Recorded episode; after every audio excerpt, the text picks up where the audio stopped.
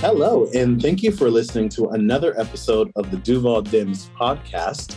Today, we have a special guest with, that is with us, Dr. Tracye Polson, who is running for City Council at Large Group 3. The special election for that seat is on February 22nd of 22. If you are unfamiliar about why this office is up for election, uh, we're letting you know uh, now that the late Tom Hazouri passed away on September 11. Uh, he had served on city council for more than six years. Uh, he was in his final years as city council president when he uh, lost his long running battle um, to lung failure. Um, so a special election was called to replace him. Uh, a runoff election occurred on December 7th, in which Dr. Tracye Polson came in first. Uh, and we're excited to have her on the podcast so we can learn more about her campaign and why you should be voting for her when ballots start to be sent out, whether you're signed up for vote by mail, which you can sign up today by going to stampthevote.com. Ballots get sent out on January 10th. Um, or if you want to early vote, which occurs in mid February. So, Tracye, uh, I'm going to ask you that proverbial question that a lot of people always ask candidates why on earth are you running for office? well, thank you, Daniel. Uh, it's great to be here. And thank you also for telling folks the very important details about our voting dates because, as you know, this is a special election. Um, things are happening very quickly, and early voting is the 12th through the 20th of February.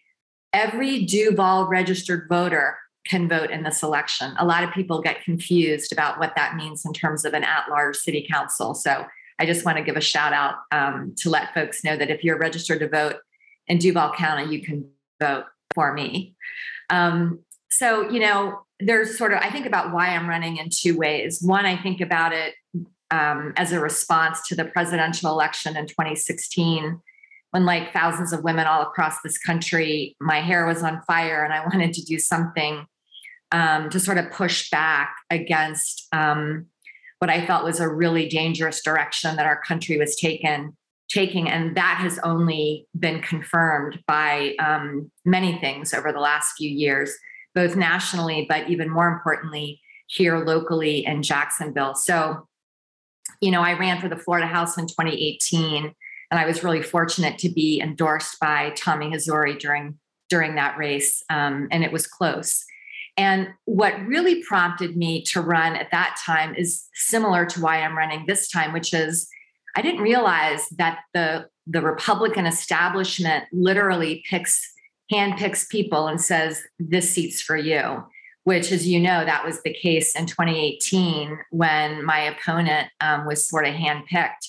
And I just found that to be offensive. And so, you know, threw my hat in the ring and, um, as you know, became very close to winning that seat similar to this race um, as a pushback against that same sort of um, narrative. But the stakes feel even higher now because we've seen folks here um, try to sell JEA. We've seen the Lot J debacle, and we know that corruption is deep, deep in city government. And so, in a very particular way, my campaign, my throwing my hat in the ring is a is a strong no and a resistance to that level of corruption. More personally, though, I think it really fits to um, sort of why I became a social worker. Um, and I haven't talked a lot about this um, publicly, but I grew up in a family with domestic violence and learned very early that sometimes the people who are supposed to love and care and protect you can be the people that hurt you the most. And so it really created in me a lifelong desire to want to understand why, like why people do the things that they do, why people hurt the ones that they love. And that that is part of um, a main reason why I became a social worker is because I wanted to understand that. But even more so, I wanted to be a part of helping people who had had similar situations and circumstances that I grew up in understand and heal and most of all to prevent that from happening again and so, what, one of the ways that I sort of frame this is that I know what it's like to stand up to bullies, to say no, to not um, allow yourself to be taken advantage of, to claim your power. And I think we see that in a lot of ways um, in terms of just our very right to vote, right? But for me, this election is important because I'm taking a very public stand, as I said, and pushing back against the corruption, the cronyism that we're seeing here in Jacksonville, because those are not our values. And people here in this community who love this city the way that I do deserve better. And so I'm offering them an alternative to the same old, same old by voting for me in February. Deal. So I would like to know what are your top three issues?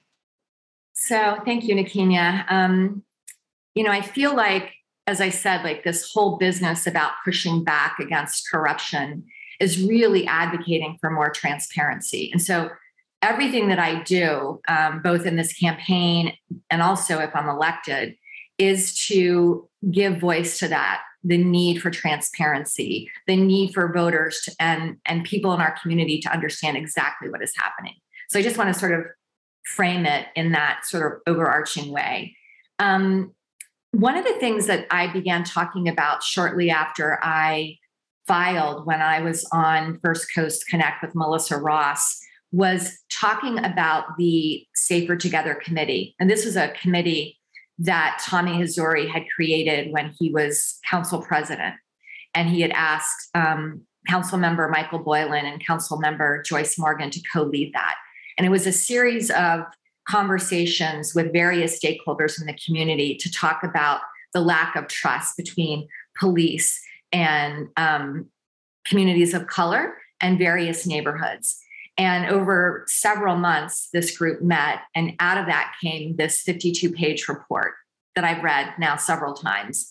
And one of the main suggestions that came from that report was to expand an already existing program. I believe it's a pilot program with a JSO, which is the Mental Health Co Responder Program. And that pairs a licensed mental health professional with a police officer to go out on crisis calls to de escalate and to prevent folks from being um, taken to the Duval County Jail when really they, what they might need is mental health treatment. And so we know that mental health is a huge area in our community that's only been exacerbated by the pandemic. Um, and so this this program has a real opportunity if it's expanded, which would mean making sure that there's one mental health professional in every um, zone on every shift. So we're talking about 18 positions, I believe. And when I just think about what that can do to create more trust in our city, um, as well as help folks get the help that they need rather than punishing them and sending them to jail, which will only be more traumatizing. That is something that I have a lot of energy around advocating for and talking about because it really dovetails with my own um, profession as a licensed clinical social worker, but also what we're hearing about and seeing when we think about the impact of violence in our community. So that's that's um, a main area that I'm really excited to be able to um, advocate for. And the other thing that we've seen recently is the real is the need to get back to basics and for our city government to follow through and take care of the very um, services that they that we pay taxes for. And so, of course, I'm talking about um, reinstating our recycling, but also having reliable trash pickup. This just feels like a basic service that I think folks, um, you know, we pay for and we should be able to do as a major metropolitan city. Another area that we've talked about um, on the campaign is um, climate change and climate justice. We are a city that is surrounded by water. We know what it looks like when, after a heavy rain, when there's major flooding in some of our neighborhoods. Um, we know that the, we had uh, Mayport Naval Station, which, as you all know, is um, a part of our Navy, community here, and they have asked for 12 feet of mitigation, which which means that they are taking very seriously the the, the threat to our um, our city and the naval station and are asking for that 12 feet. We're also talking about the need for um, heat mitigation and understanding that in communities and neighborhoods where there's more asphalt, those that concrete and asphalt traps heat. And with the lack of tree canopy, um, we see folks presenting with heat stroke and dehydration. And so there's a lot that we can do at the local level to combat that. Um, and then I think the last thing that I would say is that we are thinking about the impact of um, the pandemic on small businesses. So we've lost 30% of small businesses downtown. And what I would like to see is that we have much more of a transparent and streamlined process so that small businesses can bid on and win city contracts and don't feel sort of left out or don't feel like they have a seat at the table um, and that those contracts just go to the same old people. So that's something else that we're talking about. Thanks, you, thank you, Tracye, for that. And and that kind of leads me to my next question. And I'm glad you kind of mentioned your previous run because I think I ran through that entire campaign with this joke about how I never heard his voice. the entire campaign, you ran commercials. You never heard his voice at all. He was handpicked. Um, frankly, as as one of the lobbyists that they could use as a way for them to play both a role as a legislator and um, and um, as a lobbyist at the same time. Um, and we're, we're kind of seeing the same kind of dynamic for this race. So, how are you different from your opponent? Because I think that's one of the other key points that are really important for voters to know in this race.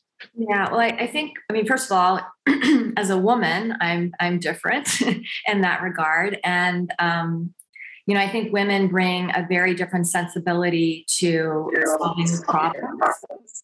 Um, to uh, decision making. And so that is something that I offer. But I think even more importantly, I think my opponent is very similar to what we've had too much of in the city, which is he's been bought and paid for by lobbyists.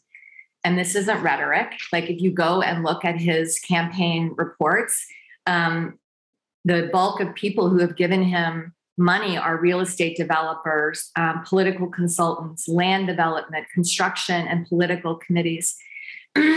I believe there are two people um, who have given him money that were implicated in the attempt to sell JEA.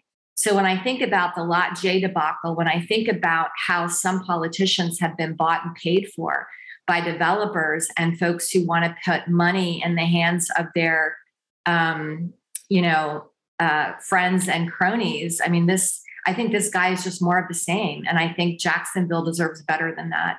Um, so, you know, I'm a licensed social worker, I'm a mental health professional. I've worked over 20 years um, as a deep and thoughtful listener and problem solver. And I think that that is what really sets me apart from uh, my opponent. And besides that, I literally cannot be bought. There's nothing that I can be offered because I'm not a lobbyist. I don't run a nonprofit. Um, so I feel like, in a very particular way, I am um, immune to that. So, with you saying that you're not being, you're not bought, and you are totally running um, independently, what is it like to be a female candidate, a, woman running for office up against basically the establishment of the Republican Party?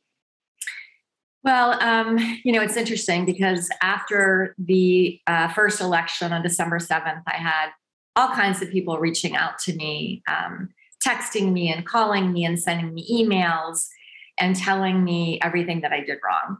Um, you know, what I was wearing, my hair, my clothes, you know, um, asking me all these questions. And I just couldn't help but, and some of them were well meaning, but I also couldn't help but think, if I were a man, would somebody be asked talking to me about my hair or my clothes? And I don't think that they would, right? Like women are just held to a different standard and we're typically judged on our looks. And so that means our hair, how much, um, you know, our body type, whether we're tall or short or thin or not.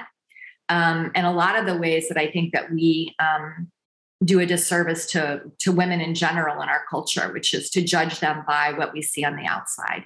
Um, and so I'm really thoughtful about that as it pertains to the conversations that I have one on one with people, you know, talking in a in a podcast like this, or you know, speaking in front of a large group of people. I'm very mindful that people do still judge us by how we look, and women in a very particular way get held to a different standard. Um, and so, what I try to do is I try to talk about the issues. I try to talk about my values and how the values of myself personally, professionally, um, and also this campaign is very different than what we're seeing at too many levels of city government, which is the pay to play, the good old boy network, and that sort of level of cronyism and corruption. You know, like I said, Jacksonville deserves better. And I think if people um, want to elect me and if they'll vote for me, that they will see a very different kind of leadership, that I will continue what, doing what we're doing in the campaign, which is to hold town halls, to have to give folks access to me so that they can ask me questions. You know, I don't have all of the answers, but um, I'm a pretty smart person and I have made a pledge to be transparent, to help people understand what the pros and cons are of any matter that comes before city council. But I think most of all, to really look at it through the lens of what is best for Jacksonville, for the city, for Duval, for the regular folk who live here, and not the people who have easy access to those in power. I really appreciate you answering it that way because it, it, it leads me to the final question that I have, and it kind of wraps everything all into one. Um, a lot of people in Jacksonville, when they think about who their city council person is, they always more or less sometimes think about their district council person because that's a confined district. that's really small that represents 70 or thousand people. But the at larges, which is one of the seats that you're running for, is always the, the ones, the five that no one thinks of, but everyone gets to vote for. So, can you talk about why you thought it was important to run not only for Tommy's seat, but why this specific at large seat is critical in a time like this um, for the city and, and for you as a candidate? Well, in some ways, it was serendipitous. I mean, I certainly could not have predicted um, that Tommy was going to go into hospice uh, in August. Like that, uh, you know, my my stepdad passed away in July after living almost 20 years with a heart transplant. And I sort of had this idea in my head that Tommy had a lot of time left. And so it was sort of a shock when he went into hospice. But I had been thinking about possibly running for this seat when he was term limited in 2023.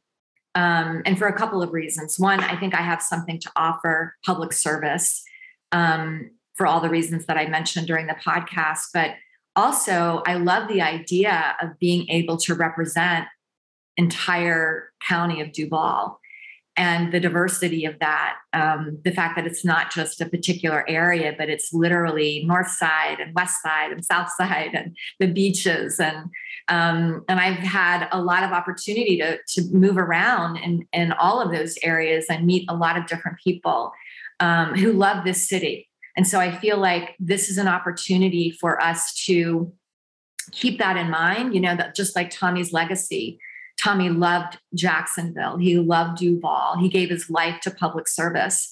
And he was known for being pragmatic, for, you know, solving problems, getting things done. He could be, um, he would work across the aisle and he could also be very partisan. And one of the ways that I think about that is that I think he was really true to his values. And that was making Jacksonville the center, what's good for Jacksonville, what's good for the people of Duval at the center of his decision making. And so that is part of his legacy that I, I hope voters will allow me to continue um, when they elect me on February 22nd. I like how you ended that when they elect you. Um, but in order for them to elect you, they need to make sure that they get out and vote. So if you're listening to this podcast, can you tell people how they can get connected with your campaign, how they can help, and what the best way for them to be able to contribute to you is? Yeah, and you know what? We should probably do a podcast on what it takes to run a campaign, especially a yeah. Duval County-wide campaign. Uh, so true. It's intense. Right? And most people have no idea. Um, but as you know, I think we ran a really effective campaign in round one, and we're gonna we're gonna continue doing that in round two. For folks who want to get involved, um, email us through our website, which is polsonforjacksonville.com, P O L S O N for Jacksonville, all spelled out. we need help with um, knocking on doors. Um, we are going to have an aggressive field campaign, a digital campaign, a uh, mail campaign. We're going to be texting. We're going to be calling. We're going to be making the rounds all over the city. Um, will be on television. So all of that um, takes resources, both volunteer and money. So there's there's also ways to donate. If you're not comfortable knocking on doors, you can make a donation to the campaign. Um, so yeah, I would just really encourage folks. This election really matters because it is sort of the doorway to what's going to happen in 2022 and then our municipal elections in 2023 when we'll elect a new mayor and a new sheriff among other um, elections. So i'm excited about that too. I appreciate that. And also one also additional thing it's holding the line on the number of democrats that we have on city council right now too. We have 19 city council members. Um, before tommy died we had six democrats that represented us. That gave Republicans a supermajority on council. That is at risk of receding if we make sure we don't make sure that Tracye wins this election, which she will. Um, and it's going to be because of people like you. So um, she's giving you all the information you need. No excuses. You know her website. You know how you can contribute. You know how you can can do some GOTV for her. So we're going to end with that. So that way you can make sure that you can go online right now uh, and visit our website and find out more information about how you can log on to um, her campaign. But I just want to thank you so much for joining us for our podcast. Thank you for Nakenya for for helping us out with the questions. And if you want to listen to another episode um, of our our streaming service, you can uh, join us on Mondays. We release an episode. We're available on all the podcast platforms you can think of, uh, and we'll hear from you soon.